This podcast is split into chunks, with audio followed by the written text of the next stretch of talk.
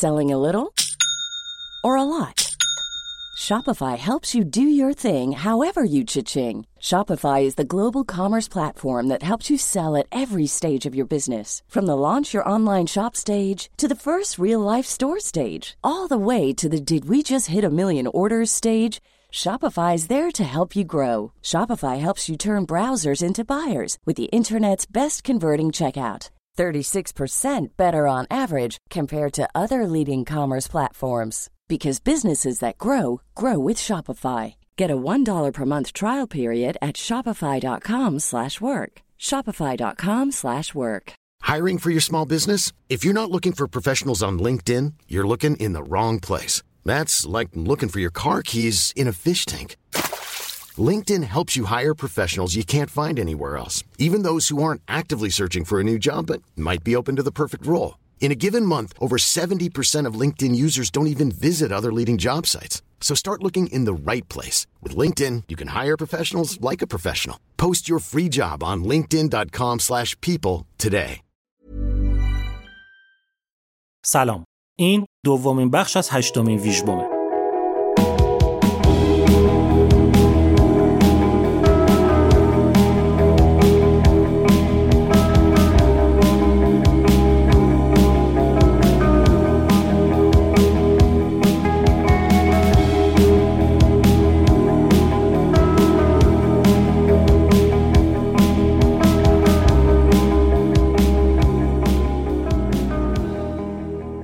من بردیا برجسته نژاد هستم و این قسمت پادکست آلبوم اواخر مرداد ماه 1402 منتشر میشه. این ادامه هشتمین ویژبومه. ویژبوم قسمت های ویژه پادکست آلبومه که توشون آلبومایی که جدیدن منتشر شدن و ارزش شنیدن دارن رو بهتون معرفی می‌کنم. یعنی قرار اینجا یکم بروز بشیم و اینطوری نباشه که هی دیروز بشنویم و از امروز غافل بمونیم. توی ویژبوم هشتم قرار آلبومای شاخص و جذابی که توی نیمه دوم سال 2022 منتشر شدن رو بهتون معرفی بکنم. توی بخش اول از 6 تا آرتیست و آلبوم های سال 2022 شون گفتم. تو این بخشم می‌خوام 6 تا آلبوم دیگر رو بهتون معرفی کنم. با همون توضیحی که بهتون داده بودم. یعنی با توجه ویژه به history artist و شروع فعالیتش و معروف شدنش و رسیدنش به سال 2022 یه سوال بپرسم فقط ازتون. به وبسایت فروش محصولات پادکست آلبوم سر زدین؟ اگه زدین که آفرین. اگه خرید کردین که هزار آفرین. فکر کنین مثلا توی کافه نشستین تیشرت متالیکای پادکست آلبوم رو هم پوشیدین بعد ببینید تو میز کناری یکی تیشرت Pink Floyd پادکست آلبوم تنشه. شما دوتا دوستین با هم خودتون خبر ندارین. خیلی هم خوب. بریم که بشنویم تو نیمه دوم سال 2022 دیگه چه خبرایی بوده. ویژبوم هشتم بخش دوم من هرگز نمیمیرم.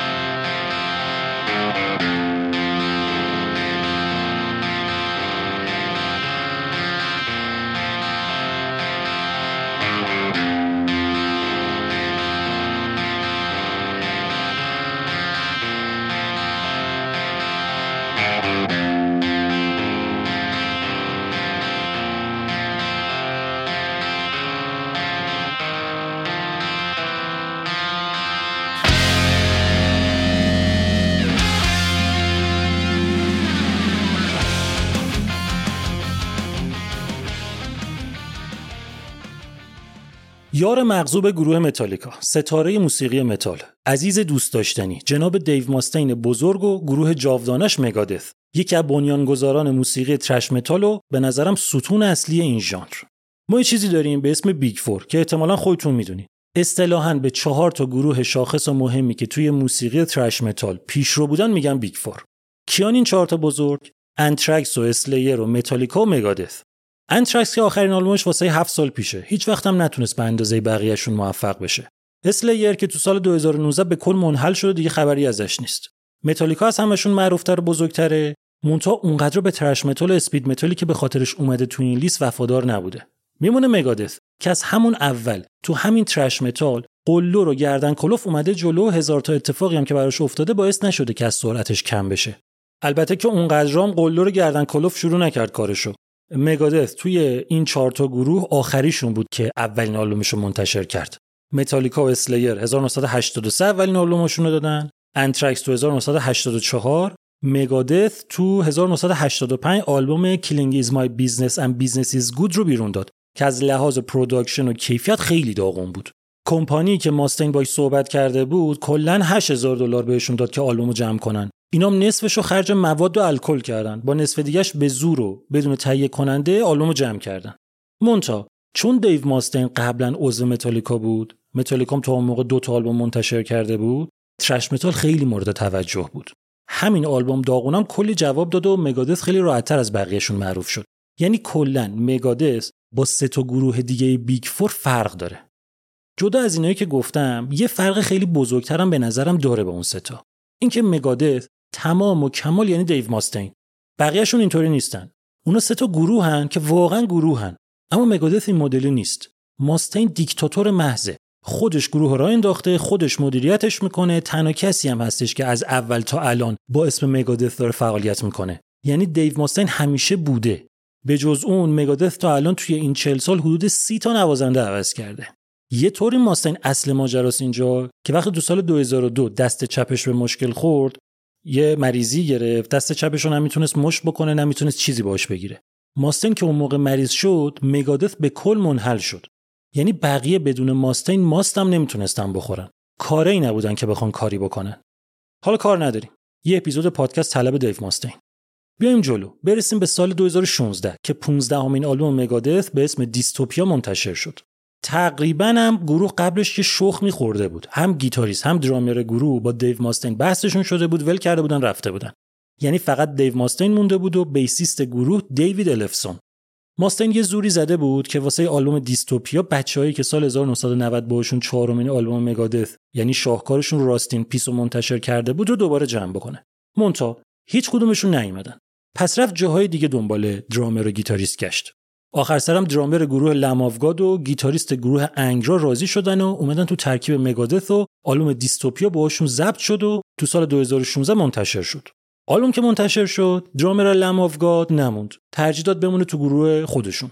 نامردی نکرد ولی. درامر گروه سویل ورک رو آورد به ماستین معرفی کرد که بیاد بشینه جاش. اسمشون رو نمیگم که ذهنتون بیخودی شلوغ نشه. پس اینطوری شد که بعد از انتشار آلبوم 15 مگادث یعنی دیستوپیا تو سال 2016 ترکیب گروه شد. دیو ماستین و دیوید الفسون بیسیست با گیتاریست انگرو درامر سویل ورک. مگادث تونست با آلبوم دیستوپیا واسه اولین بار جایزه گرمی بهترین اجرای متال رو برنده بشه. یعنی بعد از 34 سال و 14 تا آلبوم و 12 بار کاندید شدن بالاخره تو سال 2017 این اتفاق سر آلبوم دیستوپیا براش افتاد. همه چی خوب بود خلاصه. جایزم که برده بودن تورشون هم عالی و اعضای گروه هم سرحال. دیو ماستن اعلام کرد که تا همین آخر سال 2017 گروه رو می‌بره تو استودیو که آلبوم 16 مگادث رو ضبط کنن. احتمالا ماستین اون موقع خیلی شارژ بوده جوگیر شده بوده. چون یه ماه بعدش اومد گفتش که فعلا داریم ایده جمع می‌کنیم. احتمالا اواسط 2018 میریم تو استودیو که آهنگا رو ضبط کنیم تا 2019 آلبوم منتشر بشه. اما باز اینم نشد. اونقدر درگیر چیزای دیگه بودن که تازه وسطای 2019 پاشون رسید به استودیو. ولی کار به کنترین شکل ممکن جلو می‌رفت. دیو ماستین سرطان حنجره گرفته بود داشت مداوا می‌کرد. مونتون نمی‌خواست کار رو هم تعطیل بکنه. کنسرتاشون رو کنسل کردن ولی تا اونجایی که بدنش می‌کشید واسه ضبط آهنگای جدید می‌رفت استودیو. زمان انتشار آلبوم همینطوری میافتاد عقب. گفتن اواخر 2019 میاد بعد گفتن نه اواسط 2020 میاد. بعد باز گفتن نه اوایل 2021 میاد اما همچنان کارو نتونسته بودن نهایی کنن فقط اتفاق خوبی که اون موقع افتاد این بودش که تو ژانویه 2021 ماستین اعلام کردش که بالاخره سرطان رو شکست داد و حالش خوب شد و قویتر و محکمتر از همیشه می‌خواد روی نهایی کردن آلبوم جدید کار کنه. دیگه همه منتظر بودن که همین روزاست که آلبوم جدید مگادث بیاد. ولی وسط های سال 2021 یه اتفاق بدی افتاد که به کل همه برنامه ریزی رو به هم ریخت. اینو قبلا براتون تعریف کردم. دوباره خلاصش رو بگم.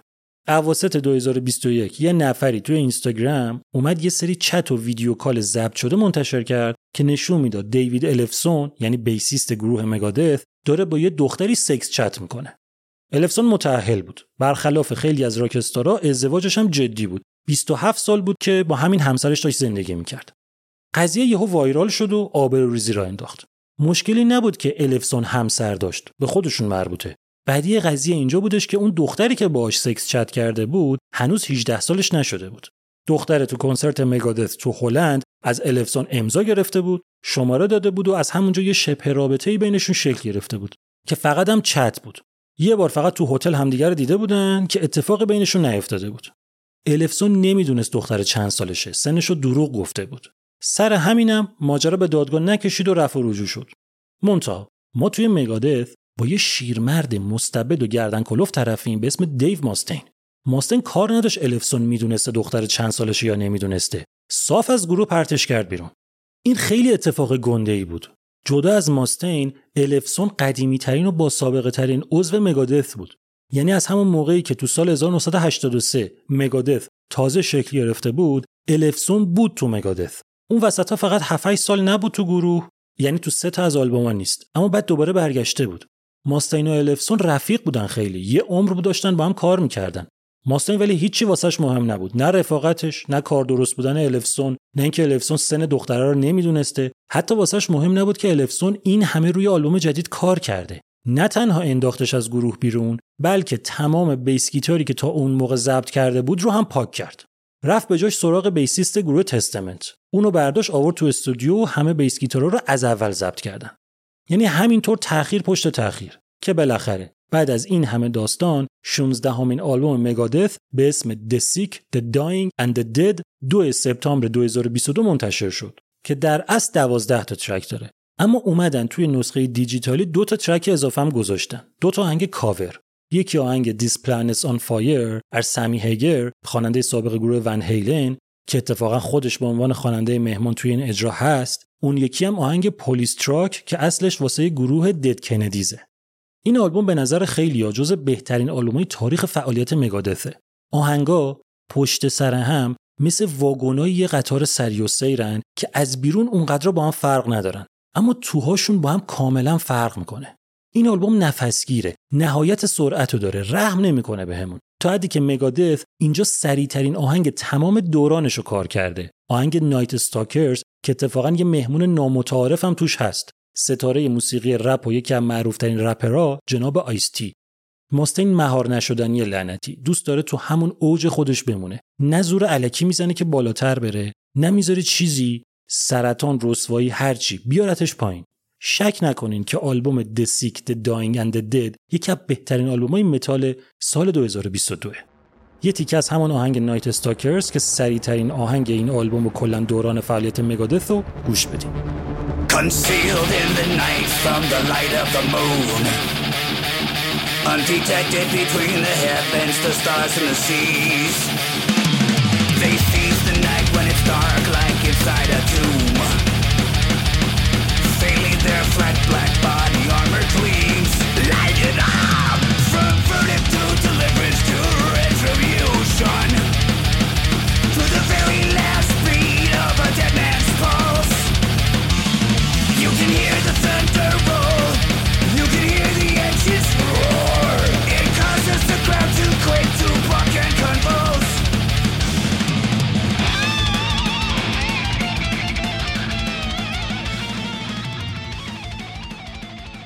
یه دقیقه از ویژبوممون بیایم بیرون. می‌خوام یه آلبوم دیگه از پروژه رست آنو بهتون معرفی کنم. سردار سرمست رو خیلیاتون می‌شناسین. آهنگساز و پیانیست و نوازنده آکاردئون و ترومپت. و البته یکی از اولین و با سابقه ترین آرتیست و پیانیست های موسیقی جز بعد از سال 57 سردار سرمست و هم نسلای من با عضویتش تو گروه 127 می‌شناسن. الانم که خیلی فعاله. تدریس می‌کنه solo artist آهنگساز با بهزاد عمرانی. خواننده گروه بمرانی یه پروژه داره به اسم به به. توی سریال مگه تمام چند تا بهاره سروش صحت هم که میبینیمش. سردار سرمست هم یکی از آرتیستایی که با برند سبک زندگی رست و پروژه رست آن همکاری کرده. یه آلبوم داره به اسم جاز سبک که از اوناست که شنیدنش روحتون رو جلا میده. این آلبوم می‌تونین توی Spotify پلتفرم‌های دیگه موسیقی گوش کنین. لینک Spotify آلبوم پروژه رست آن رو توی توضیحات می‌ذارم براتون. یه تیکه از آهنگ آهنگ اول از این آلبوم گوش کنین که ویژبوم ادامه بدیم. اسپانسر این قسمت برند سبک زندگی رست.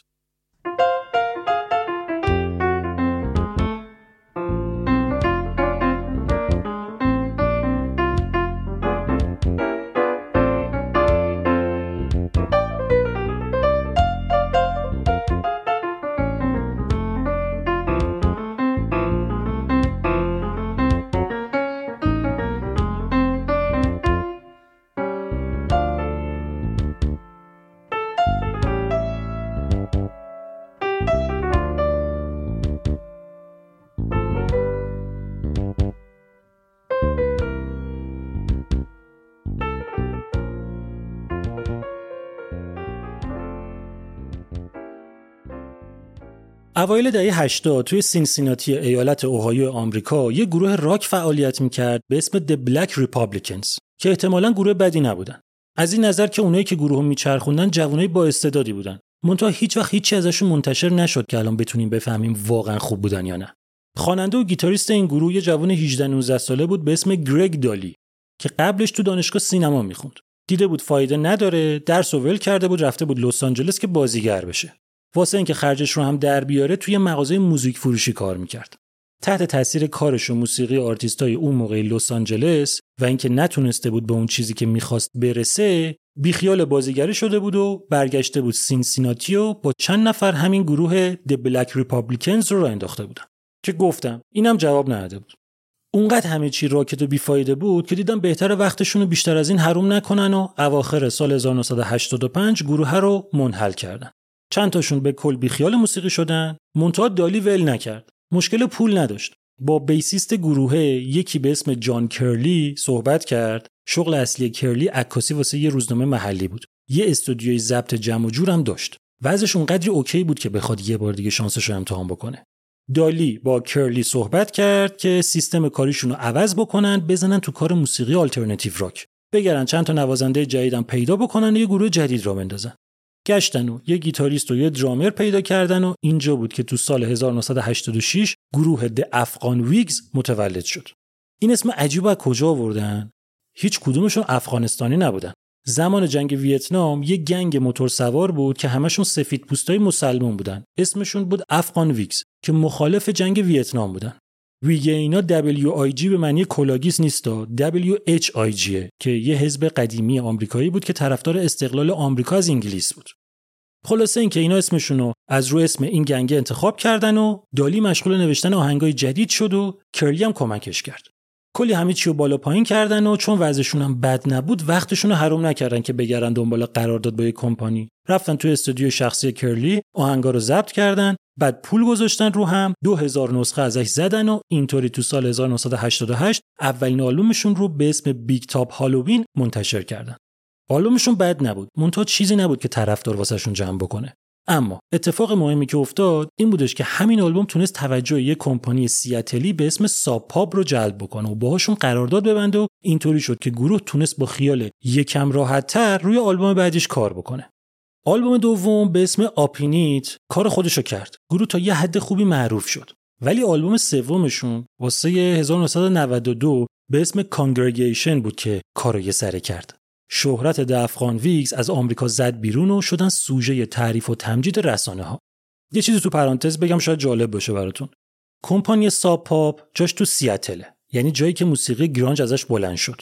Sub Pop کمپانی به اون صورت بزرگی نیست. منتها نقشش توی معروف شدن grunge خیلی مهمه. اون موقعی که Afghan Whigs داشت باشون کار می‌کرد Nirvana و Soundgarden هم با همینا قرارداد داشتن. نیروانا آلبوم بلیچ رو با همین کمپانی ساب پاپ کار کرد. مونتا یه اتفاقی که افتاد این بودش که ساب پاپ تو اوایل دهه 90 خورد به یه مشکل مالی که داشت کله پاش می‌کرد. نیروانا خودش علاف نکرد. سری جمع کرد گذاشت رفتش که آلبوم بعدیشو با یه کمپانی بزرگتر کار کنه. همون موقع دفقان ویگز هم مونده بودش که آلبوم سومش رو چطوری با یه کمپانی بی پول نهایی کنه. تا اینکه اینجاش جالبه. Nirvana با کمپانی Geffen Records آلبوم Nevermind رو منتشر کرد و دنیای موسیقی رو منفجر کرد و موسیقی mainstream رو دست گرفت. سر همین قضیه فروش آلبوم قبلیش یعنی Bleach هم رفت بالا. یعنی آلبومی که Nirvana با Sub Pop کار کرده بود. در نتیجه Sub Pop نه تنها مشکل مالیش حل شد بلکه تونست قشنگ تا چند سال با پولی که از Nirvana درآورده بود همه برنامه‌هاشو ردیف کنه و دوباره زنده بشه. یعنی خلاصه آلبوم Nevermind Nirvana نقش مهمی توی انتشار آلبوم سوم The Afghan Whigs داشت. آلبومی که گفتم اونقدر گروه معروف کرد که تونست Sub Pop رو با خیال راحت ول بکنه و با کمپانی بزرگ Elektra Records قرارداد ببنده. بعد از اون گروه آلبوم به آلبوم بهتر شد و خیلی ماجراها رو گذروند. دالی افسردگی گرفت یه مدت، قراردادشون با Elektra مسئله شد، مجبور شدن برن با Columbia Records قرارداد ببندن. کار نداریم حالا.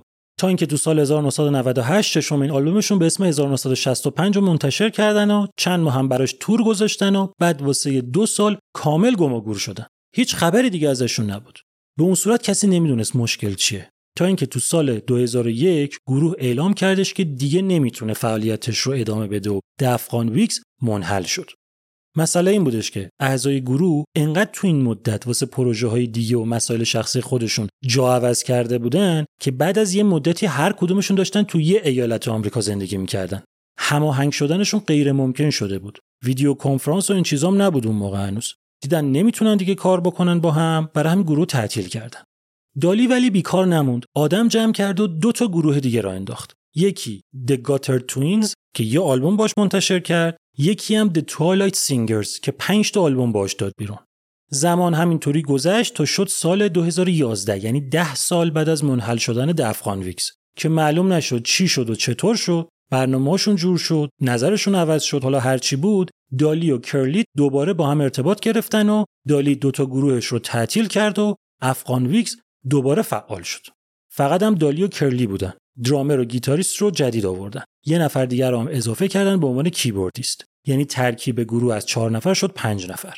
همینطوری کنسرت گذاشتن و توی فستیوال شرکت کردن و در نهایت تو سال 2014 یعنی به فاصله 16 سال از آلبوم قبلی هفتمین آلبومشون به اسم Do to the Beast رو منتشر کردن. چیزی که جالب بود این بودش که این آلبوم رو با همون اولین کمپانی که باشون کار کرده بودن یعنی Sub Pop دادن بیرون. خیلی وقت بود کار نکرده بودن دیگه واسه همین قرار دادن با جایی نداشتن Sub Pop مهربون بود باشون قبولشون کرد گروه سال 2017 آلبوم هشتمش رو داد بیرون که به شدت آلبوم قوی و خوبی بود و بعد از پنج سال گروه آمریکایی The Afghan Whigs نهمین آلبومش به اسم How Do You Burn رو نهم سپتامبر 2022 منتشر کرد. این آلبومشون دو تا نکته داره. اول اینکه اینا دوباره نمی‌دونم سر چی از Sub Pop اومدن بیرون و آلبوم جدید رو با کمپانی آلمانی BMG منتشر کردن. انگار Sub Pop فقط سکوی پرتابشون باشه. نکته دوم اینه که باز معلوم نیست رو چه حساب گریگ دالی بعد از انتشار 8 آلبوم که خودش تکی همه کاراشونو کرده بود و تمام track ها رو تنهایی ساخته بود سر این یکی آلبوم قبول کرده که تمام track ها credit بشه به همه اعضای گروه یعنی هم به خودش هم به جان کرلی بیسیست هم به کیبوردیستشون هم به درامرشون هم به گیتاریستی که سال 2017 به خاطر سرطان روده دنیا رفت هم به یه گیتاریست دیگهشون که سال 2021 از گروه رفته. یعنی به تنها کسی که آلبوم credit نشده گیتاریست جدیدشونه که تازه سال 2021 اومده تو گروه. واقعا همشون انقدر مشارکت داشتن دالی خواسته بهشون حال بده معلوم نیست. اما به نظرم می‌تونه به این ربط داشته باشه که تو سال 2020 گرگ دالی اولین آلبوم انفرادی خودش رو به اسم Random Desire منتشر کرده که چون همه آهنگا رو خودش ساخته بوده اکثر سازا رو هم خودش زده بوده احتمالا دیگه اونقدری وقت واسه اینکه همه track های آلبوم جدید Afghan Whigs رو تنهایی کار بکنه نداشته. آلبوم How Do You Burn یه اثر به شدت فوق‌العاده و البته متفاوت با آلبوم‌های قبلی گروهه. اینجا Afghan Whigs تا اونجایی که تونسته موسیقی alternative rock و indie rock همیشگیش رو کمرنگ کرد و وارد فضای نسبتا psychedelic شده. از نظر lyrics مضمون کلی آهنگا مرگه. یه جورای گروه اینجا داره ادای احترام می‌کنه به مارک لنگن خواننده گروه Screaming Trees که معلوم نشد چی شد که اوایل سال 2022 از دنیا رفت. البته که لنگن توی اون گروه اولی خود دالی که موقعی که Afghan Whigs تعطیل شده بود راه انداخته بود یعنی گروه The Gutter Twins هم عضو بود. لنگن و دالی خیلی رفیق بودن با هم. حتی اسم این آلبوم هم لنگن به دالی پیشنهاد داده بود. صدای لنگن رو توی این آلبوم هم می‌تونیم توی دو تا track ها بشنویم. یه چیز جالبم بهتون بگم. اینا هنوزم همشون یه جای آمریکا نیستن. دالی و گیتاریست و درامرشون کالیفرنیان بیسیستشون یعنی کرلی هنوز سینسیناتیه. یه گیتاریست دیگهشون نیو جرسیه کیبوردیستشون هم نیو اورلانزه منتها الان دیگه مهم نیست کی کجاست هر کی می‌تونه یه ور دنیا باشه. تکنولوژی کاری کرده که لازم نیست اعضای یه گروه واسه ساخت آهنگا لزوما کنار هم باشن.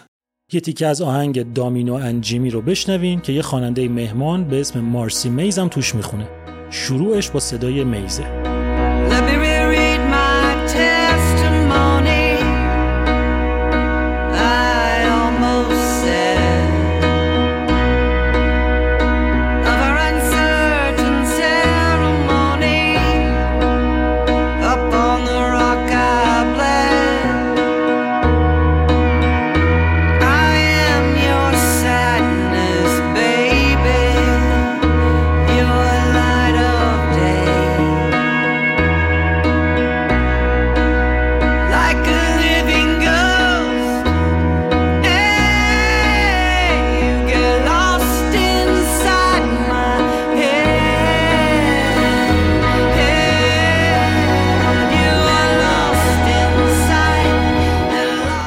که جلوتر میره توی ورس دوم خود گرگ دالی میاد پشت میکروفون.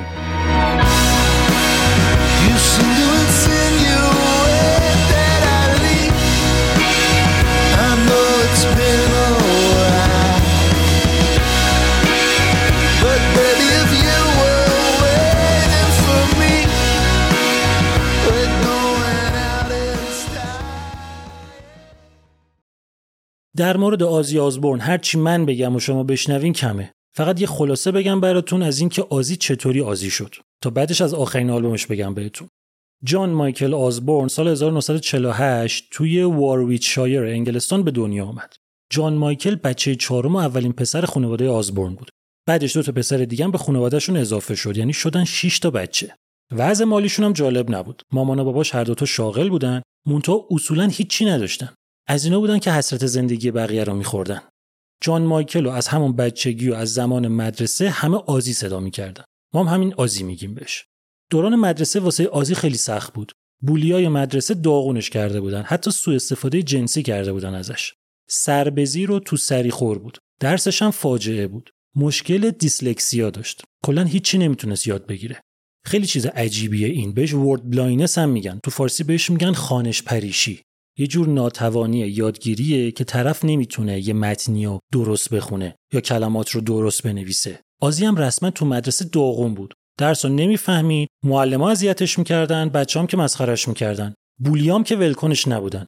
اونقدر اذیت می‌شد و حال روحیش له بود که تو همون بچگی چند بار خودکشی کرد. آخر سرم توی 15 سالگی دید دیگه واقعا نمی‌تونه تحمل بکنه مدرسه رو ول کرد و رفت دنبال کار.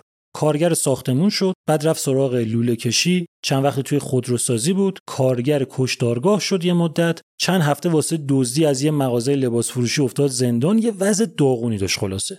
منتها یه اتفاقی براش افتاد که مسیر زندگیشو عوض کرد. اتفاقی که واسه خیلیای دیگه که تالا ازشون گفتم براتونم افتاده. آزی آزبورن نوجوان با پدیده‌ای به اسم دبیتلز آشنا شد. تاثیر بیتلز اونقدر روی آزی شدید بود که تصمیم گرفت هر طور که شده تبدیل به یه راکستار بشه. ساز بلد نبود بزنه. کار خاصی هم تا اون موقع نکرده بود یعنی کلا موسیقی تا قبلش اصلا براش پررنگ نبود. ولی عشقش به بیتلز و موسیقی راک باعث شد که بیفته توی جمعای موزیک باز و با چند تا آرتیست جوان آشنا بشه و یه استعدادایی از خودش نشون بده و آخرش به عنوان خواننده با چند تاشون همکاری بکنه. مشغول بود همینطوری واسه خودش تا موقعی که 19 سالش شد یه گروهی به اسم Rare Breed ازش دعوت کرد که بیاد خوانندهشون بشه. اینا فازشون موسیقی بلوز بود. منتها خیلی نمی‌دونستن چی کار می‌خوان بکنن. یه مدت تمرین کردن و دو تا اجرای ریزم گذاشتن و دیدن فایده نداره و بیخیال شدن و گروه منحل کردن. بیسیست این گروه ولی حال کرده بود با آزی. بعدشم اومد یه گروه دیگه راه بندازه و آزی هم توش باشه. دوتایی گشتن دنبال یه درامر و یه گیتاریست که از قضا همون موقع ها یه گروهی به اسم Mythology که اتفاقا گروه خوبی هم بود منحل شده بود و اعضای اونا بیکار شده بودن. آزی و بیسیسته با گیتاریست و درامر گروه Mythology صحبت کردن و قرار شد که چهار تایی گروه جدیدشون رو سرپا بکنن. اینطوری شد که گروه د پولکا تالک بلوز بند تو سال 1969 را افتاد که یکم بعد دیدن اسمشون خیلی بیمزه است. عوضش کردن گذاشتن ارث که بعدش چون فهمیدن یه گروه دیگه به همین اسم ارث هست دوباره اسمشون رو عوض کردن و اسم یه فیلم ترسناک رو گذاشتن رو خودشونو شدن بلک سبت یعنی یکی از مهمترین گروه های تاریخ موسیقی. الان با بلک سبت کار نداریم. فقط در این حد بگم بهتون که بلک سبت یه چیزی بود که تا اون موقع هیچکی نبود. چهار تا جوان با استعداد متفاوت عجیب با ایده های استثنایی تونستن تو سال 1970 اولین آلبومشون و از همه مهمتر اولین آلبوم تاریخ موسیقی هوی متال رو منتشر کنن. بلک سبت به چنان شهرتی رسید که خودشون هم باورشون نمی‌شد. موسیقیشون مخالف زیاد داشت. خیلی اونا رو واسه صدای متفاوتشون نماینده های شیطان می‌دونستن. اما جوونا یه طوری جذب بلک سبت شدن و آرتیستا یه جوری ازشون تاثیر گرفتن که سرنوشت و مسیر موسیقی به کل عوض شد. آزی آزبورن با Black Sabbath به شهرت جهانی رسید. لقب پدرخونده موسیقی متال رو گرفت و معروف شد به شاهزاده تاریکی. ولی حیفیش این بودش که همون اتفاق کلیشه‌ای که واسه اکثر آرتیستای راک اون دوران میافتاد واسه اینا افتاد. اونم غرق شدنشون توی مواد و الکل بود. اعضای Black Sabbath آروم آروم نزدیک شدن به نابودی. دیگه نه می‌تونستن درست بسازن، نه درست ضبط کنن، نه درست اجرا بکنن. از همشون هم بدتر اوضاع آزی آزبورن بود. تا حدی که گروه مجبور شد واسه حفظ آبروش و جلو بردن کاراش بعد از انتشار 8 آلبوم آزی آزبورن رو تو سال 1979 اخراج بکنه و راین جیمز دیو رو به عنوان خواننده بیاره تو گروه. آزی اونقدر داغون بود که بعد از اخراج شدن تنها برنامهش این بودش که هر چی پول از بلک سبت گرفته رو خرج مواد و الکل بکنه و پولش که تموم شد برگرده شهرشون و مستمری بیکاری بگیره. بشینه خونه مواد و الکل بزنه فقط. به کل رها کرده بود خودشو. منتها منیجر بلک سبت نذاشت. زیر پروبالشو گرفت. حیفش میومد که استعداد آزی به خاطر حماقتش نابود بشه. ته دلش امید ریزی هم داشتش که بتونه آزبورن رو دوباره برگردونه تو بلک سبت تو پرانتز یه چیز بگم بهتون این آقای منیجر بعدن شد پدرزن آزی آزبورن. آزی موقعی که 23 سالش بود ازدواج کرده بود ولی بعدن که با اینا برخورد همسرش رو ول کرد و با دختر همین آقای ازدواج کرد. یعنی همین خانم شارن آزبورنی که هنوزم همسرشه. حالا کار نداریم. منیجر نذاشت آزی دور بشه از موسیقی. چند تا نوازنده آورد که هم تو ساخت و هم توی ضبط چند تا آهنگ جدید به آزی کمک کنن و بالاخره تو سال 1980 اولین سولو آلبوم آزی آزبورن به اسم بلیزارد آف آز منتشر شد. آلبومی که نه تنها شده که از بهترین آلبومهای تاریخ موسیقی بلکه آزی آزبورن رو انداخت توی مسیری که بعد از چند سال به حدی بزرگ شد که شهرتش سایه انداخت روی گروه بلک سبت آزی آزبورن از اون موقع تا الان محکم و فعال و خیلی هم پررنگ اومده جلو. همینطوری آلبوم منتشر کرده. فستیوال آسفست رو راه انداخته. با همسر و دختر و پسرش یه ریالیتی شو خانوادگی درست کرده. خیلی کارو کرد خلاصه. یه اتفاق بالی هم که افتاد این که تو سال 2011 یعنی بعد از اینکه آزبورن 11 تا سولو آلبوم منتشر کرده بود با اعضای قدیمی گروه بلک سبت بلک سبتی که اون موقع چند سال بود منحل شده بود جمع شدن دور هم و یه تور جهانی برگزار کردن و تو سال 2013 یه آلبوم جدید به اسم 13 رو منتشر کردن. این آلبوم می‌شد 19 همین آلبوم گروه که با آلبوم قبلیشون 18 سال فاصله داشت. بعدم این که می‌شد نهمین آلبوم بلک سبت که آزبورن خوانندش بود که با آلبوم قبلی که آزبورن توش بود 35 سال فاصله داشت. همینم هم شد آخرین آلبوم بلک سبت. گروه تو سال 2017 واسه همیشه منحل شد. تو تمام این مدتی که آزبورن درگیر بلک سبت بود، فعالیت انفرادیش رو تعطیل کرده بود. بعد گروه که منحل شد، آزبورن شروع کرد کار کردن روی آلبوم انفرادی بعدیش. که می‌شد دوازدهمین آلبومش که تو سال 2020 به فاصله ده سال از آلبوم قبلیش به اسم اوردینری من منتشر شد.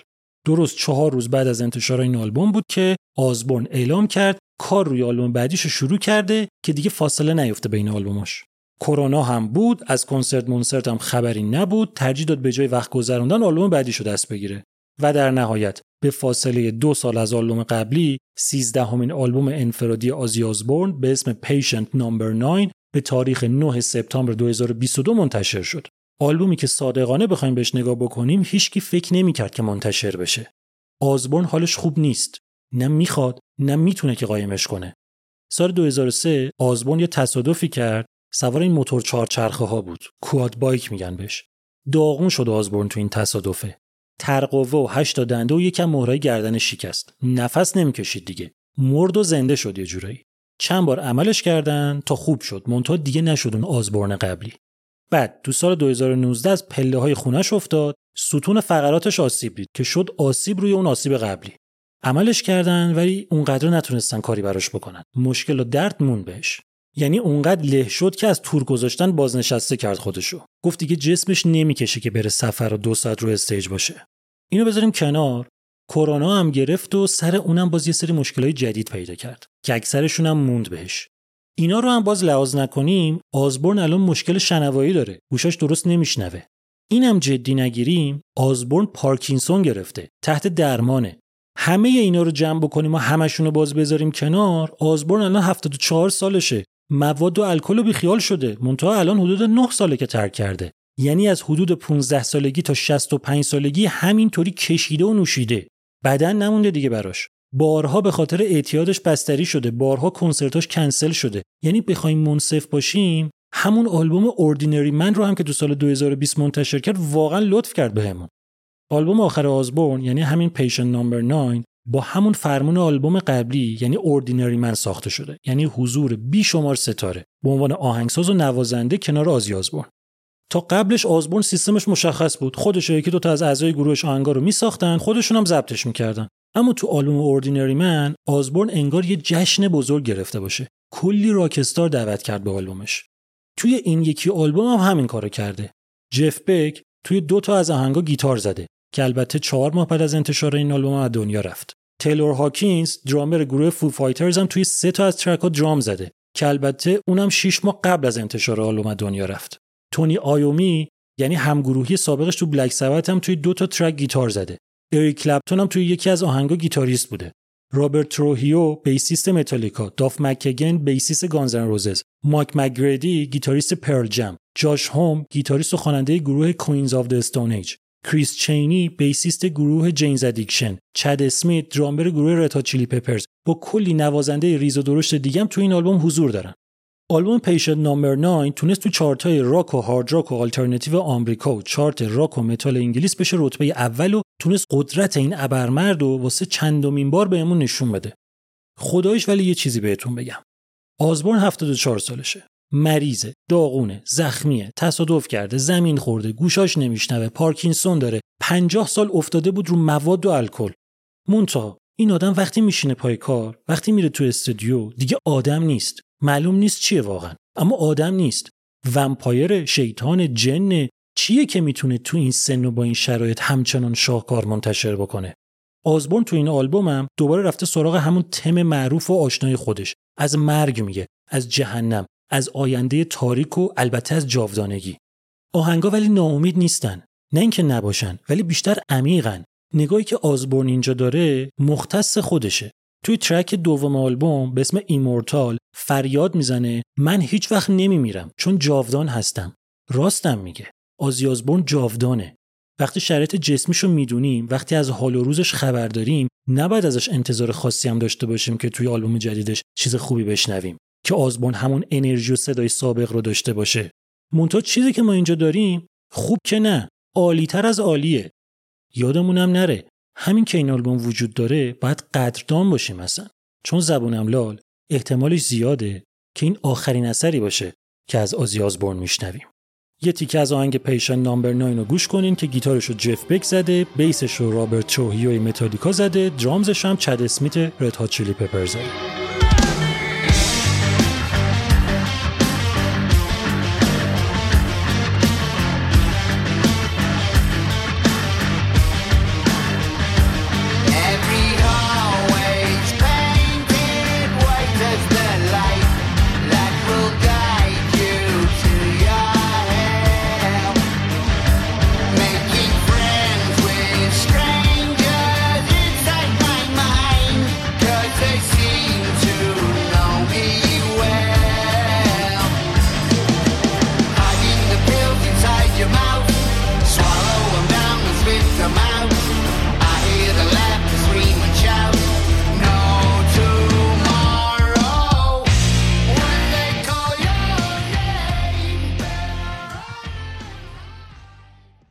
سال 2006 توی انگلیس یه دختر جوون با استعداد 16 ساله به اسم لارا مارلینگ فعالیت حرفه‌ای خودش رو توی موسیقی فولک شروع کرد. مامان لارا معلم موسیقی بود. اما لارا تاثیر اصلی رو از باباش گرفته بود. یعنی از سر چارلز مارلینگ. ایشون پنجمین بارون از خاندان مارلینگ بود. اشرافی بود یعنی. مونتا یکی از کاراش این بودش که یه استودیوی موسیقی هم داشت. موسیقی فولک رو هم همین باباش به لارا معرفی کرده بود. لارا تونست با روابطی که باباش داشت یه گروه نوازنده واسه خودش جمع و جور بکنه و چند تا اجرا بذاره و با یه سری آرتیست معروف بره تور و یه EP منتشر بکنه و تو سال 2007 شروع کنه به ضبط کردن آهنگاش واسه انتشار اولین آلبومش. این وسط هم همینطور میچرخید و کنسرت میذاشت این ور که همون گروه نوازندهاش هم همراش بودن. ما الان با خود لارا مارلین کار نداریم با این گروه کار. Many of us have those stubborn pounds that seem impossible to lose, no matter how good we eat or how hard we work out. My solution is PlushCare. PlushCare is a leading telehealth provider with doctors who are there for you day and night to partner with you in your weight loss journey. They can prescribe FDA-approved weight loss medications like Wagovi and Zepbound for those who qualify. Plus, they accept most insurance plans. To get started, visit plushcare.com slash weight loss. That's plushcare.com slash weight loss. I'm Sandra, and I'm just the professional your small business was looking for. But you didn't hire me because you didn't use LinkedIn jobs. LinkedIn has professionals you can't find anywhere else, including those who aren't actively looking for a new job but might be open to the perfect role, like me.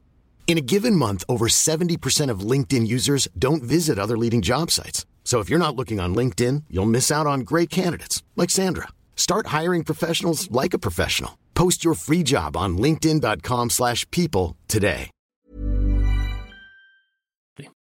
توی کنسرت ها و چرخیدن تو انگلیس و روی استیج رفتن ها درامری که با لارا کار می‌کرد خیلی داشت بهش خوش میگذشت صدای تشویق مردم و بهبه و چهچه ها رو که میشنید قند تو دلش آب می‌شد مونتا یه فکری هم هی سیخ می‌زد بهش اینکه الان که انقدر داره حال میده اگه به جای اینکه پشت درامز قایم بشه و آهنگای یکی دیگر رو بزنه خودش بره جلو و آهنگایی که خودش ساخته رو اجرا بکنه اون وقت دیگه ببین چقدر حال میده.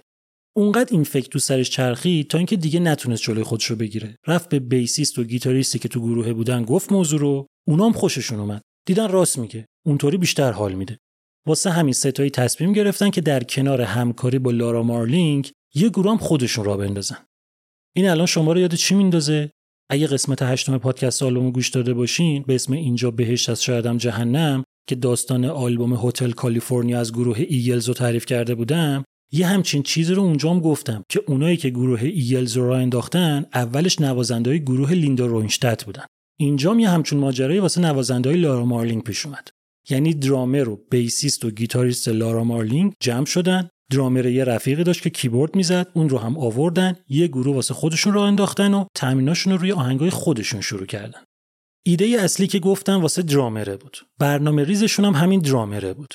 اجراهای مستقل از لارا مارلینگ رو هم همین درامره جور کرد براشون. آهنگساز اصلی هم باز خود درامره بود. خواننده اصلی هم که درامره بود. نوازنده اصلی گروه هم همین درامره بود باز. که هم درامز می‌زد هم گیتار هم ماندولین. یعنی کلا درامره اونقدر اینجا پررنگ و مهم و واضح و مشخص بود که موقعی که می‌خواستن واسه گروهشون اسم انتخاب بکنن اسم گروه شد اسم درامره و اینطوری شد که با الهام از اسم درامر گروه یعنی مارکوس مامفورد گروه مامفورد سانس شکل گرفت. به قول کیبوردیستشون هر کی اینا رو نشناسه فکر می‌کنه یه گروه خانوادگی هن. گروه موسیقی حاج مامفورد و پسران. اینا روزی 17 18 ساعت کار می‌کردن. درگیر کنسرت های لارا مارلینگ بودن واسه ضبط آلبوم دومش هم باش می‌رفتن استودیو. اگه وقتی می‌موند واسه خودشون اجرا میذاشتن و اون تهش هم روی آهنگای خودشون واسه انتشار اولین آلبومشون کار می‌کردن. نمی‌تونستن هنوز لارا مارلینگ رو ول بکنن. خرجشون رو داشت اون می‌داد. وضع مالیشون خوب نبود. خوب نبود که یعنی بد بود واقعا. حتی سازم نداشتن خودشون. با ساز قرضی و کرایه‌ای می‌رفتن سر اجرا. مونتا مغرور بودن. نمی‌خواستن برن دنبال سرمایه گذار فکرشون این بودش که اگه یکی بخواد پول بذاره وسط به خودش اجازه میده که نظرم بده. ما هم نمی‌خوایم یکی بیاد بهمون بگه اینجاشو اونطوری کن که بیشتر بفروشه. پس موقعی که آهنگاشون تقریبا کامل شد چلوندن خودشونو. هرچی داشتن و نداشتن و فروختن و پولا رو گذاشتن رو هم و به هزینه خودشون آهنگای اولین آلبومشون رو توی استودیو ضبط کردن. اتفاقی هم که افتاده بود این بودش که آهنگا واسه همهشون بود. یعنی به مرور وزن آهنگسازی که فقط روی دوش مارکوس مامفورد بود پخش شد رو همشون. یعنی دیگه مامفورد قدرت اصلی نبود ولی به هر حال اینا ترجیح دادن همون اسم مامفورد سانز رو نگه دارن واسه خودشون. پس یعنی آلبوم اولشون آماده شد. یه چیزی بود ولی. می‌شد چهار تا تیر تخته رو فروخت پول استودیو رو داد ولی واسه تکثیر و توزیع آلبوم کلیاشون هم میفروختن خرجش در نمیومد واسه همین گفتن فعلا همین کنسرت رو ادامه بدیم ببینیم جواب میده یا نه. جوابم داد. اونقدر کارشون جذاب بود که یه کمپانی اومد سراغشون و اینو واسه تکثیر و توزیع آلبومی که آماده داشتن باش قرارداد بستن و بالاخره اولین آلبومشون به اسم ساینومور اکتبر 2009 منتشر شد. یه آلبوم خوش ساخت توی موسیقی فولک راک و ایندی فولک که تاکید ویژش روی سازهای سنتی فولک مثل ماندولین و بانجو و گیتار رزونانسی بود. کمتر گروه فولکی روی این سازا مانور می‌داد دیگه. واسه همین یه جورایی یه صدای جدید بودن توی این ژانر. همین شدش که این آلبوم تونست هم تو آمریکا هم تو انگلیس بشه رتبه دوم چارت و توی مراسم Brit Awards جایزه بهترین آلبوم سال رو ببره. جالب این که دومین آلبوم لارا مارلینگ هم که چند ماه بعد از آلبوم اینا بیرون اومد که نوازندهاش همینا بودن اونم تونست جایزه بهترین خواننده خانم بریتانیایی رو توی Brit Awards ببره اولین آلبوم کار خودشو کرد یه قرارداد خوب گیرشون اومد که کنترل همه چیزو می‌داد به خودشون کلی جایزه بردن تونستن کنسرتاشون رو هم بزرگتر بکنن هم از انگلیس ببرن بیرون اون دیگه همه چی OK شد که از گروه لارا مارلینگ اومدن بیرون و فقط کار خودشون رو دنبال کردن. Mumford & Sons مسیر موفقیت رو همینطوری اومد جلو. منتها توی آلبوم بعدی اونقدر به ژانری که کارو باش شروع کرده بودن وفادار نموندن. یه جاهایی از موسیقی فولک دور شدن و رفتن سمت موسیقی ایندی راک. یه جاهایی هم اونقدر از اصلشون فاصله گرفتن که تنه زدن به موسیقی پاپ. همین شد که وقتی تو سال 2018 مانفورد سانز چهارمین آلبومش به اسم دلتا رو که منتشر کرد برخلاف کارهای قبلیش هم نقد منفی زیاد گرفت هم طرفداراشون رو شاکی کرد. اینا می‌خواستن مثلا صداشون رو بهتر بکنن. پال اپورث رو آوردن که بشه تهیه کنندشون اسم اپورث رو قبلا چند بار شنیدین ازم. یکیشو که یادم میاد توی قسمت دوم پادکست آلبوم خاطرات را افسوس ها می‌سازند که داستان ادل و آلبوم 21 رو تعریف کردم. گفتم که یکی از تهیه کننده های اون آلبوم همین پال اپورث بود. اپورث با خیلی کار کرده با گروه های راک هم زیاد بوده. منتها کلا میلش به سمت موسیقی پاپه. آلبوم اینام اینقدر فضاش پاپ شد که منتقدا نه واسه تعریف بلکه واسه انتقاد این آلبوم با کارهای Imagine Dragons و 21 Pilots مقایسه کردن. گروه مشغول کنسرت های آلبوم جدید شد و فکرم داشتن می‌کردن که آلبوم بعدیشون رو چیکار بکنن که طرفداراشون رو دوباره راضی بکنن که یه اتفاقی افتاد. گیتاریست گروه اون چهار نفری که Mumford and Sons رو درست کرده بودن همشون همچنان تو گروه بودن. گیتاریست گروه یعنی وینستون مارشال که وزنه مهمی هم بود اتفاقا یه کاری کرد که نباید می‌کرد. ایشون کلا خیلی دوست داره نظر بده. نظر سیاسی هم زیاد میده. اشکال هم نداره. منتها نظراش راست افراطیه یعنی از اونایی نیستش که به قول ماها بشه بهش گفت هنرمند مردمی. بقیهشون اینطوری نیستن. این فقط اینجوریه. سال 2018 وینستون مارشال گیتاریست از جردن پیترسون که یه صاحب نظر راست محافظه کار کاناداییه که محبوبم نیست دعوت کرد که بیا تو استودیو با گروه معاشرت کنه. بقیه خیلی OK نبودن اما مهم نبود براشون. پیترسون اومد و کلی با وینستون دل و قلوه رد و بدل کرد و همه چی OK بود. تا اینکه پیترسون زرتی عکس از خودش با گروه گذاشت تو social media ش صدای خیلی در اومد که این اونجا پیش شما چیکار می‌کنه؟ این بندگان خدا مونده بودن چطوری از خودشون دفاع بکنن؟ اتفاق خاصی نیفتاد ولی فوش خوردن فقط. اومدن جلو تا شد کرونا. کنسرت ها کنسل شد و گروه هم یه مدت کار رو تعطیل کرد تا اینکه تو سال 2021 دوباره اتفاق دیگه افتاد. گیتاریست گروه یعنی همون وینستون مارشال توی توییترش از کتاب بدون نقاب نوشته اندی نو تعریف کرد. ایشون کیه؟ یه راست محافظه کار دیگه. موضوع کتابش چیه؟ کوبیدن شدید جنبش انتیفا. انتیفا چیه؟ یه جنبش سیاسی چپگرای ضد فاشیست و ضد نژاد پرستی تو آمریکا. پس یعنی چی شد؟ وینستون مارشال توی توییترش از کتابی که توش یه نژاد پرست اومده بود مبارزه با نژاد پرستی رو مسخره کرده بود تعریف کرد. اینجا دیگه مردم امونش ندادن اون قضیه قبلی هم زد بالا. ریختن سرش که تو فاشیستی و نجات پرستی و خودت و گروهتو باید یه جا تحریم کنیم کار اونقدر بالا گرفت که وینستون نه تنها مجبور شد معذرت بخواد بلکه رسما اعلام کردش که دیگه عضو گروه مانفوردن سانز نیست و چون دوست نداره نظر دادنش واسه بقیه اعضای گروه در سر درست بکنه از گروه اومده بیرون. گروه همون موقعش هم سر کرونا تو حال درازکش بود. وینستون که رفت رفت تو کما. مسئله ولی فقط این نبود. چند وقتی بود که مارکوس مانفورد هم حالش خوب نبود. حال روحیش داغون بود. مصرف الکلش رفته بود بالا. دچار پرخوری شدیدم شده بود. هیچکی نمی‌دونست چشه. حتی اعضای گروه هم سر در نمی آوردن که این چرا این مدلی شده. کلا مارکوس آدمی نبود که حالش خیلی OK باشه. همیشه یه درد و غمی داشت. منتها الان دیگه خیلی شدید شده بود. کسی هم نمی‌دونست چرا. حالا که گیتاریستشون جدا شده بود یعنی یه طوری شده بود که کسی دیگه فکر نمی‌کرد از این گروه چیزی در بیاد. یه چیزی شد ولی. مارکوس مانفورد توی قرنطینای کرونا تنها شد. همسر دوتا بچهش هم بودن منتها مارکوس بیشتر وقتش رو تنها تو اتاقش بود. تو همین خلوت کردنهای اجباری بود که تونست خودش رو پیدا کنه.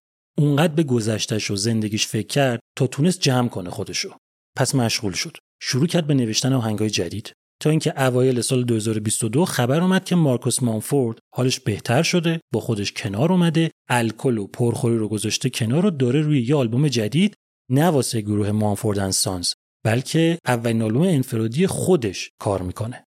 اواسط جولای هم اولین single این آلبوم به اسم Cannibal یعنی آدمخوار منتشر شد و فک همه افتاد و تازه معلوم شد که قضیه چی بوده. یه آهنگ بینهایت قوی بینهایت محکم و تکون دهنده و از همه مهمتر به شدت شخصی و صادقانه. توی این آهنگ واسه اولین بار مارکوس مانفورد 35 ساله بعد از یه چیزی حدود سی سال بزرگترین راز زندگیشو با میلیون ها طرفدارش در میون می‌ذاره. اینکه یه نفری مارکوس و موقعی که فقط پنج سالش بوده به شکل بدی آزار جنسی داده بوده. اصلا همین اتفاق وحشتناک بوده که هیچ وقت نتونسته بوده باش کنار بیاد و تو تمام این مدت روحشو داشته میخورده. توی این آهنگ مارکوس داره مستقیم با آزارگرش حرف می‌زنه. بهش میگه هنوز می‌تونم طعم تو رو به خاطر بیارم و ازش متنفرم. این انتخاب یه کودک نیست و تو اینو خوب می‌دونستی. تو اولین تکه از وجود منو جدا کردی و خام خام خوردیش. میگه من انکارش می‌کنم به زور می‌تونم باورش بکنم ردش می‌کنم قضیه رو کوچیک می‌کنم چون می‌دونم که نمی‌تونم در موردش حرف بزنم. میگه ولی وقتی شروع کردم به گفتن برام شد سختترین چیزی که تو زندگیم تا به زبون آوردم و همین منو آزاد کرد. مارکوس تو این آهنگ حتی از بخشیدن طرف حرف می‌زنه. این آهنگ نفس رو تو سینه حبس می‌کنه واقعا. بدن آدمو میلرزونه. هیچ این قضیه رو نمی‌دونسته. کسی خبر نداشته که مارکوس مامفورد توی ذهنش با چه موضوع بزرگی درگیر بوده. حتی مامانش تازه وقتی این آهنگو میشنوه می‌فهمه چه بلایی سر پسرش اومده بوده. حتما این آهنگو گوش کنین و لیریکسش رو بخونین. ببینین چطوری نجواهای آروم مامفورد آخرش می‌رسه به حجوم سازها و فریاد بهم کمک کن که بفهمم چطوری باید دوباره شروع کنم. اینم بگم که موزیک ویدیو این آهنگ استیون اسپیلبرگ ساخته. قدرت این آهنگ یه طوری همه را تشنه کرد که منتظر بودن ببینن خود آلبوم قراره چی از آب در بیاد و در نهایت به تاریخ 16 سپتامبر 2022 اولین آلبوم انفرادی مارکوس مامفورد به اسم self-titled منتشر شد. معمولا وقتی میگن اسم یه آلبوم self-titled ه یعنی اسم آلبوم همون اسم آرتیسته. مثلا آلبوم متالیکا از متالیکا یا آلبوم بیتلز از بیتلز یا آلبوم لید زپلین از لید زپلین. منتها اینجا اسم آلبوم مارکوس مامفورد مارکوس مامفورد نیست. واقعا self-titled ه آهنگای نیمه اول آلبوم که اولیش همون Cannibal ه یه جورایی دارن به همون قضیه آزار جنسی و تاثیرش روی زندگی مانفورد اشاره می‌کنن. آلبوم چند تا خواننده مهمون و یه تعداد زیادی نوازندم داره. این آلبوم واقعا یه شاهکار بینقصه که میشه بارها شنیدش و هر بار هم گوش آدم درگیرش میشه هم ذهنش. این آلبوم تو چارت آلبومای آلترناتیو آمریکا شد رتبه سوم و توی چارت انگلیس شد چهارم. یکم به نظرم بعیده که مارکوس مانفورد بعد از این آلبوم بخواد همکاریشو با گروه مانفورد سانز ادامه بده. بدون اونم که اصلا معنی نداره اون گروه. به هر حال چیزی که ما دوست داریم مانفورده. چه بخواد تو مانفورد و پسران باشه چه تو مارکوس مانفورد خالی. یه تیکه از همین آهنگ کنیبال رو بشنوین. I can still taste you and I hate it. That wasn't a choice in the mind of a child, and you knew it. You took the first slice of me and you ate it raw. Ripped at it with your teeth and your lips like a cannibal, you fucking animal.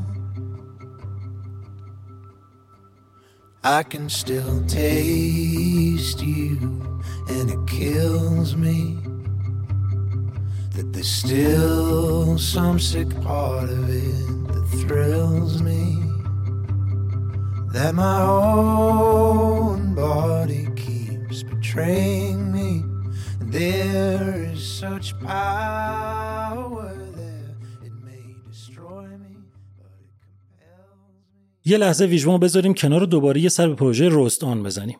آسو کهزادی متولد 1361 تو تهرانه. آهنگساز و نوازنده ویولونه لیسانس موسیقیشو از دانشگاه سوره گرفته و فوق لیسانسش رو تو رشته آهنگسازی از دانشگاه هنر تهران و البته یه فوق لیسانس دیگم توی موسیقی الکترونیک داره از کنسرواتوار سلطنتی لاهه توی هلند. کلی اجرا تو هلند و اسپانیا و آلمان و ایتالیا و ایران داشته و تو زمینه آهنگسازی واسه فیلم و انیمیشن و تئاتر هم فعالیت کرده. آسو کوهزادی هم یکی از آرتیستاییه که با برند سبک زندگی رست و پروژه رستان همکاری کرده. کاری که کوهزادی اینجا کرده اومده از موتیفا و بخشای چند تا از آهنگای شاخص ایرانی استفاده کرده بازنویسیشون کرده و به یه چیز جدید رسیده پنج تا آهنگ الکترو آکوستیک که صداهای الکترونیک از آهنگای ضبط شده اصلی بیرون اومده و تیکای آکوستیک بهشون اضافه شده ژانر کلی اثر کانتمپرری الکترو آکوستیکه هنوز به اسپاتیفای و پلتفرم‌های موسیقی اضافه نشده که بتونیم کاملش رو گوش بکنیم ولی به زودی این آلبوم هم میاد. پروژه رستان رو اگه follow بکنین با خبر میشین خودتون. یه تیکه از track ترکمان رو گوش بکنین که ویژبوم رو ادامه بدیم. اسپانسر این قسمت برند سبک زندگی رست.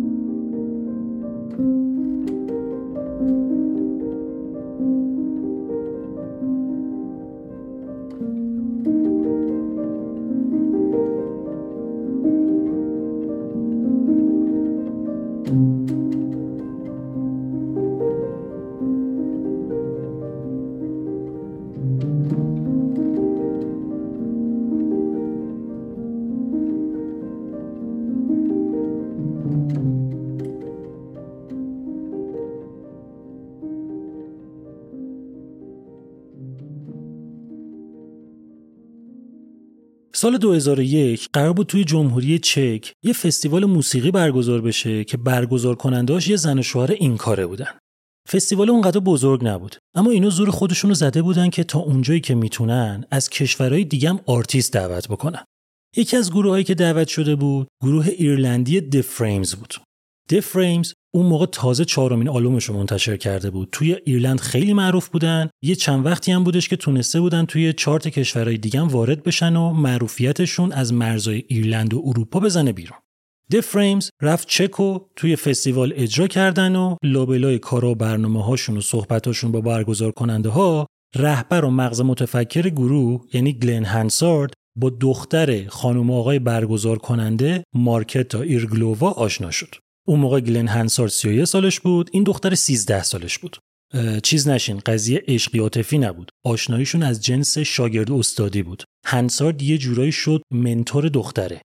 مارکتا ایرگلووا که معلوم بود سر شغل مامان و باباش کلا وسط موسیقی زندگی می‌کرد. از هفت سالگی پیانو می‌زد توی هشت سالگی گیتار یاد گرفته بود. آشناییش با گلن هنسارد هم باعث شدش که سلیقه موسیقی و ساختار ذهنیش توی مسیر درست بیفته. هنسارد که توی ایرلند بود مارکتا هم همچنان توی جمهوری چک. منتها ارتباطشون رو حفظ کرده بودن.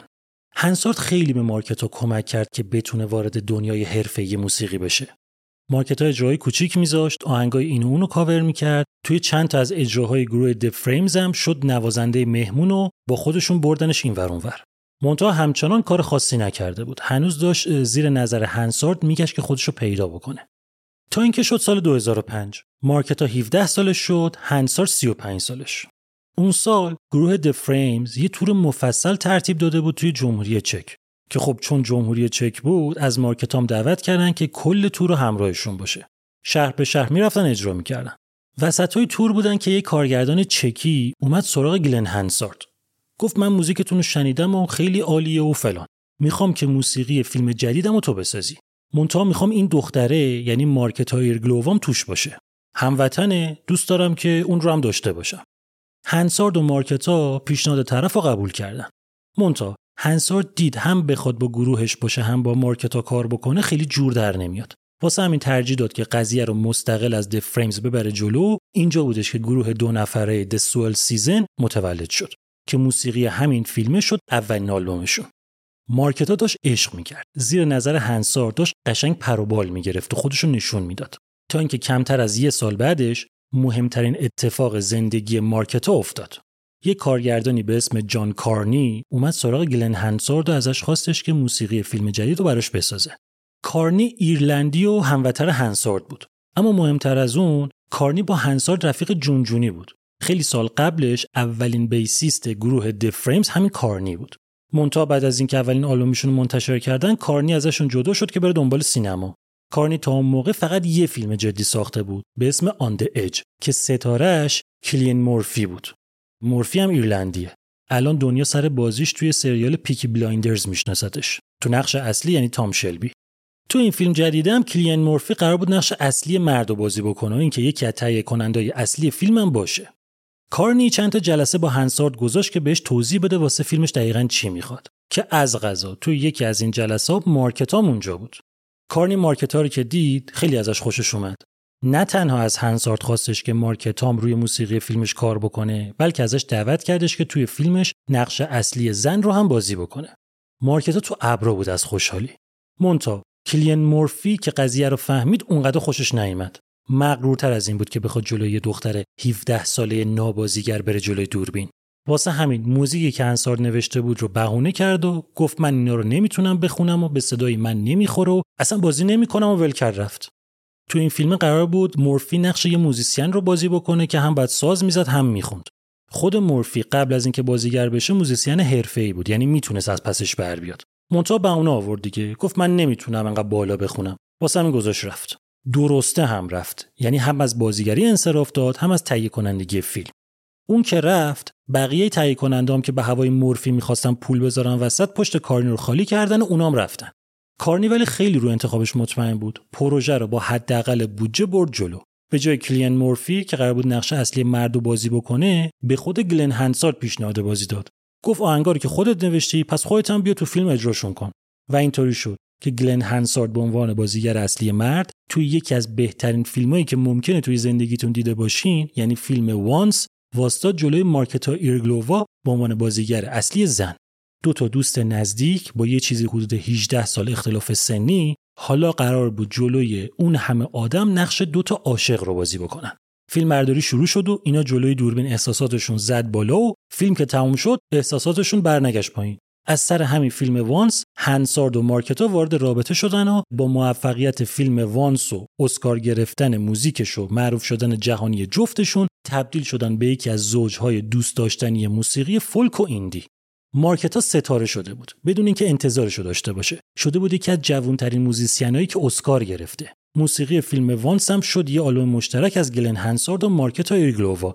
که ترجیح دادن به اسم گروه دوتاییشون یعنی The Swell Season منتشرش نکنن. با همین اسم گلن هنسارد و مارکتا ایرگلووا دادنش بیرون. The Swell Season یه آلبوم دیگه هم تو سال 2009 منتشر کرد و تمام. رابطه مارکتا و هنسارد به هم خورد و بینشون فاصله افتاد و گروهشون هم خود به خود منحل شد.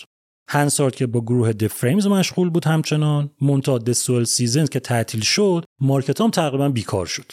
اما این بیکار شدن یه جورایی آزاد شدنش هم بود. دیگه قرار نبود زیر سایه هنسارد باشه. واسه همین شروع کرد روی اولین آلبوم انفرادی خودش کار کردن. که البته توی پروسه کار با تهیه کننده آلبومش وارد رابطه شد و سال 2011 که آلبوم اومد بیرون مارکتام با تهیه کننده ازدواج کرد.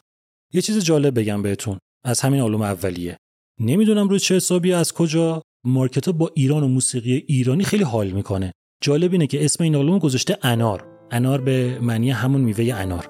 بعدم یه ترک داره تو این آلبوم که فارسیه به اسم دختر قوچانی که مارکتا با یه هنرمند ایرانی به اسم آیدا شاه قاسمی اجراش کرده.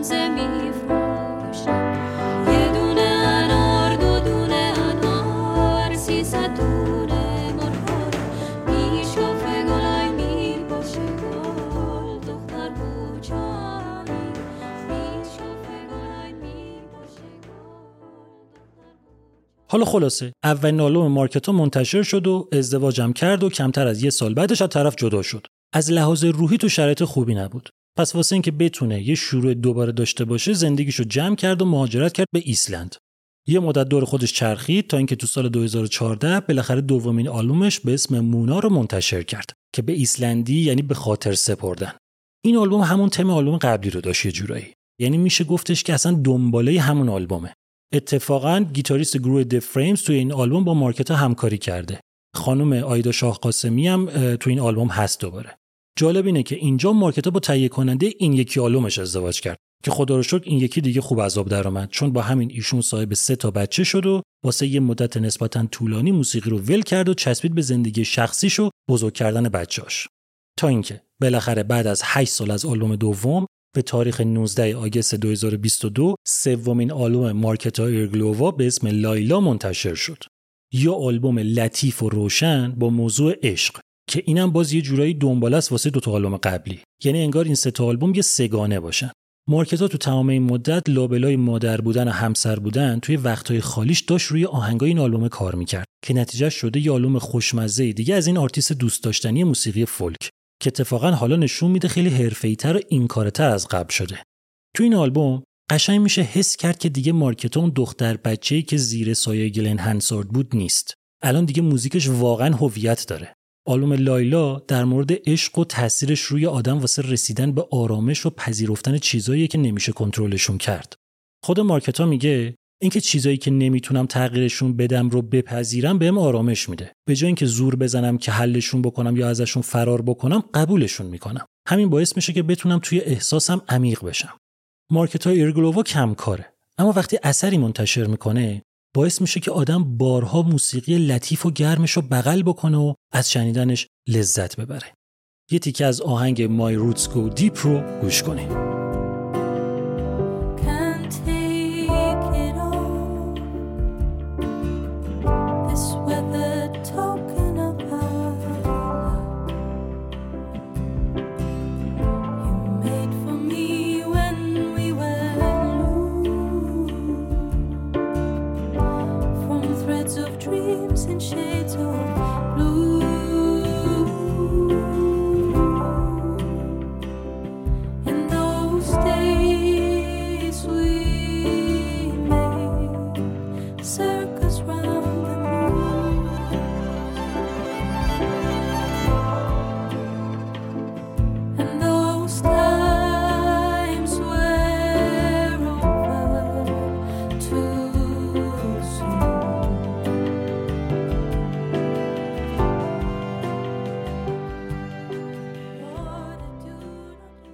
اواخر دهه 90 توی شهر برگن نروژ که میشه دومین شهر بزرگشون یه اتفاقای جالبی داشت میافتاد.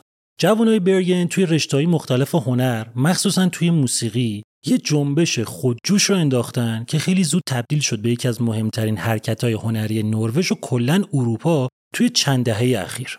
سر قضیه یه جورایی برمیگشت به یه کمپانی کوچیک و تازه تأسیس به اسم تله ریکوردز که اونایی که اون موقع به هر شکلی باش در ارتباط بودن حتی اونایی که با همین اینا در تماس بودن یه network قوی هنری تقریبا همفکر و هم هدف درست کردن که بعدها معروف شد به Bergen Wave موج برگن که شهرت و تاثیرش اول از برگن زد بیرون و کل نروژ رو گرفت بعد یه طوری شد که آرتیستاش تونستن تبدیل بشن به ستاره های جهانی و تو کل دنیا معروف بشن. چیزی که معمولا واسه نروژ اتفاق نمیافتاد. خیلی زور می‌زدن فقط تو همون نروژ و چند تا کشور همسایه اروپاییشون معروف می‌شدن.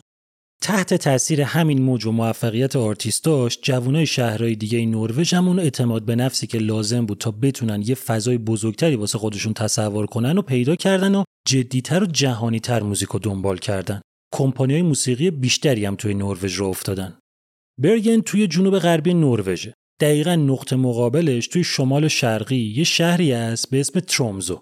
اوایل دهه 90 دو تا پسر دوازده ساله عشق موزیک بودن که خیلی با هم رفیق بودن. یه دوست مشترک اینا رو به هم معرفی کرده بود. دیده بود جفتشون سلیقه موزیک و فیلم و استایل و اخلاقشون یکیه. حد زده بود حال می‌کنن با هم. اینا واقعا خیلی چیزاشون شبیه هم بود. مونتا مهمترین وجه اشتراکشون این بود که جفتشون کشته مرده موسیقی الکترونیک بودن. اسمشون رو نمیگم بهتون لازم نیست. تلفظشون هم سخته. یایتون هم نمیمونه. اینا شدن دوستای جونجونی. با هم معاشرت می‌کردن فیلم می‌دیدن موزیک گوش می‌کردن تا اینکه رسیدن به یه جایی که شروع کردن با هم موزیک ساختن. فازشون تجربه کردن بود بیشتر. می‌خواستن ببینن با ترکیب کردن صداها به چی می‌تونن برسن. پولاشون رو جمع می‌کردن دم و دستگاه میخریدن که سیستمای جدید رو امتحان بکنن. هر چیز زیر ژانر موسیقی الکترونیک بود رو تست کردن اینا. دنبال یاد گرفتن بودن. اصلا تو فکرشون این نبود که بخوان موسیقی رو جدی دنبال بکنن. به مرور زمانم بزرگ شدن و درگیر درس و زندگی و رابطه و اینجور چیزا شدن و دوستیشون آروم آروم کمتر شد و ارتباطشون قطع شد. تا اینکه اینا انگار دو تا بذر باشن که فقط لازم باشه توی یه زمین حاصلخیز کاشته بشن. بعد از یه مدتی که بیخبر بودن از همدیگه یو همو توی شهر برگن پیدا کردن.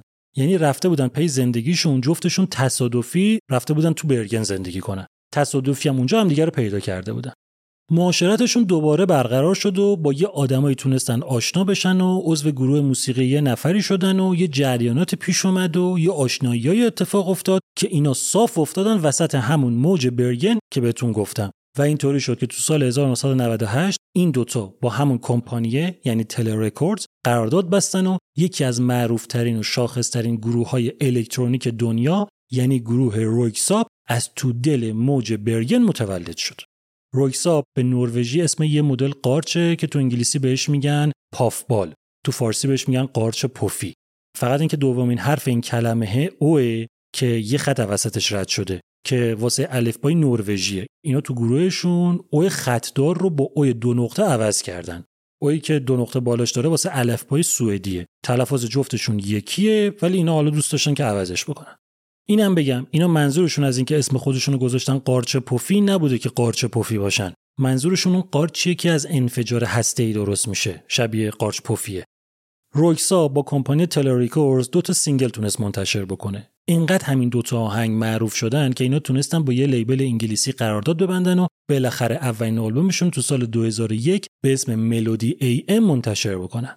این آلبوم محکم و قوی تو چارت نروژ شد رتبه اول و توی جای دیگه دنیا ازش کلی استقبال شد و اونقدر اینا معروف شدن که کمپانی اپل اومد سراغشون که یکی از آهنگای اینا به اسم سیب رو بخره بذاره واسه موزیک خوشامد سیستم عامل Mac O حتی واسه ساخت موزیک فیلم The Matrix Reloaded یعنی دومین فیلم از سگانه میتریکس اومدن سراغ اینا که سرشون شلوغ بود قبول نکردن.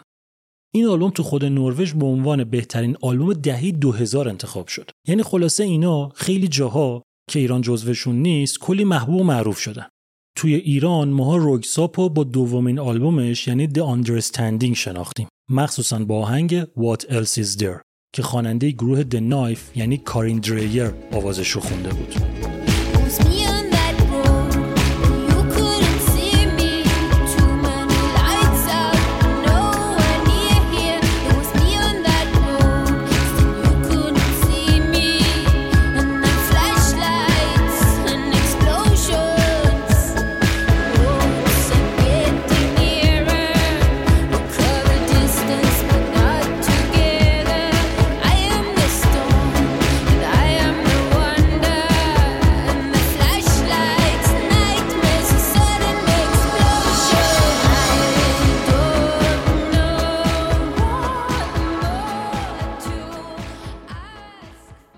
بخوایم به موسیقیشون نگاه بکنیم آهنگای رویکساپ هم گرم و نرمه هم سرد و زبره. موزیکشون اینطوریه که یه حرارتی داره منتها وقتی vocal بهش اضافه میشه انگار که کولر روشن کرده باشی. الکترونیکشون بینهایت جذابه. هم ambient داره هم chill out هم trip hop هم synth pop house هم میشه توش پیدا کرد. کلا همه اینا هست و هیچ کدوم نیست. واسه همین کارشون یه اصالتی داره که شبیهش رو کم میشه پیدا کرد. توی هیچ چیز زیاده روی نمی‌کنن. تمپوی آهنگا از یه حدی بیشتر نمیشه و کارشون از اون الکترونیک های سردرد بیار نیست. سرگیجه نمیاره. یه فکر عمیقتری انگار پشتش هست. یه چیز دیگه که خیلی تو موسیقی رویکساپ پررنگه عشقشون به سینتیسایزرهای کلاسیک و قدیمی و آنالوگه. یعنی از همون دورانی که خرت و پرت میخریدن که صداها رو امتحان بکنن علاقهشون به این چیزا سر جاش مونده. دلشون اونقدر با سینتیسایزرهای دیجیتال نیست. ترجیح میدن صداها رو خودشون با همون سیستمهای قدیمی بسازن. توی هر کدوم از آلبوماشون هم یه تعداد زیادی خواننده مهمون دارن. های سوم و چهارم رویکساپ یه پروژه دو آلبومی بودن که Junior سال 2009 منتشر شد Senior سال 2010 بعدم که تو سال 2014 پنجمین آلبومشون به اسم The Inevitable End منتشر شد و بعدش اینا واسه یه مدت طولانی درگیر کارهای متفرقه شدن و رویکساپ به خواب رفت. آهنگای اینو اونو ریمیکس کردن کارهایی که تا اون موقع ساخته بودن و منتشر نکرده بودن رو دادن بیرون. آهنگای تبلیغاتی ساختن. با آرتیست های دیگه همکاری کردن چند تا single غیر آلبومی منتشر کردن. کلا فازشون این بودش که ما کلی کار می‌خوایم بکنیم که تو قالب یه آلبوم نمیگنجه. آلبوم جمع کردن دستمون رو میبنده ذهنمون رو محدود می‌کنه. می‌خوایم فعلا هر کاری که دلمون می‌خواد بکنیم. یعنی کلا هیچ خبری از آلبوم جدید نبود. تا اینکه بالاخره توی آخرین روزای سال 2021 یه اتفاقی افتاد. رویکساپ یه account جدید اینستاگرام درست کرد بدون پست. یعنی هیچی توش نذاشت. فقط توی bio نوشتش که R رو بزن. press R با یه لینک به وبسایت update شده‌ش که interactive شده بود. اینطوری که اگه توی سایت کسی دکمه R کیبورد رو می‌زد یه آهنگ جدید واسش پخش می‌شد. یعنی معلوم بود که دارن دون میپاشن واسه آلبوم جدیدشون. یه چیز دیگه هم توی bio نوشته بودن. اینکه اینجا رو یعنی اینستاگرام جدیدشون رو توی 48 ساعت آینده چک کنین تا بتونین اولین سرنخ رو پیدا بکنین. قضیه خیلی جذاب بود. اتفاقی که افتاد اینطوری بودش که وقتی سال 2022 شروع شد دو تا فیلم کوتاه واسه دو تا آهنگ جدید منتشر کردن و بعدش هم همینطور ریز ریز یه چیزایی می‌دادن بیرون و یه حرفایی می‌زدن. تا اینکه بالاخره تو ماه فوریه اعلام کردن که آلبوم جدید نه قراره پروژه جدیدشون به اسم Profound Mysteries با سی تا track توی سه تا آلبوم هر ستام تو سال 2022 منتشر بشه. و جالبتر این که واسه این سی تا track سی تا فیلم کوتاه هم دارن که هر کدومشون رو یه کارگردان ساخته. توی بیانیهشون هم نوشتن که این یه concept album ه که با ساختار سنتی آلبومای قبلیمون فرق داره و قضیهش هم اینه که ما به عنوان انسان اون چیزایی که نمی‌دونیم کاملا سایه انداختن روی اون چیزایی که می‌دونیم. موقعی که نوجوان بودیم ذهنمون همش درگیر ناممکنها بود. هی هم در موردشون با هم صحبت می‌کردیم. پروژه پروفان میستریز به معنی اسرار عمیق هم از همونجا میاد. دیگه از این جذابتر نمی‌شد واقعا. یعنی قشنگ معلوم بود واسه نهایی کردن کار کلی فکر و وقت و انرژی گذاشتن. و در نهایت به تاریخ 29 اپریل 2022 آلبوم پروفان میستریز منتشر شد که قاعدتا باید تو ویژبوم هفتم معرفیش می‌کردم اما صبر کردم که دو تا آلبوم بعدی هم بیاد و تو ویژبوم هشتم کل قضیه رو بگم بهتون. چهار ماه بعد 19 August 2022 آلبوم Profound Mysteries دو اومد بیرون سه ماه بعدش هم 18 نوامبر Profound Mysteries 3 منتشر شد سه تا آلبوم فوق‌العاده، سی تا track درست حسابی با سی تا فیلم کوتاه جذاب. اونقدر اینا دستشون باز بوده و فضا براشون مهیا و گسترده بوده که تقریبا هر سیستمی که قبلا داشتن و اینجا ترکیبی پیاده کردن. الکترونیک داریم، الکترونیکا، house، chill out، ambient، trip hop، downtempo، synth pop، یه پا سیرک واسه خودش. اما اگه بخوایم مجموعه نگاه بکنیم، بازم هر کدوم از این ستا حس و حال مستقل خودشونو دارن. کلا هم طرفدارا هم منتقدا با آلبوم‌ها و ویدیوهایی که واسه آهنگ درست شده خیلی حال کردن این سه تا آلبوم از اون چیزان که حتی اگه موزیک الکترونیک دوست نداشته باشین باز باید مزه مزش کنین یه تیکه از آهنگ اونو رو گوش کنین که سوزان ساندفور خوانندشه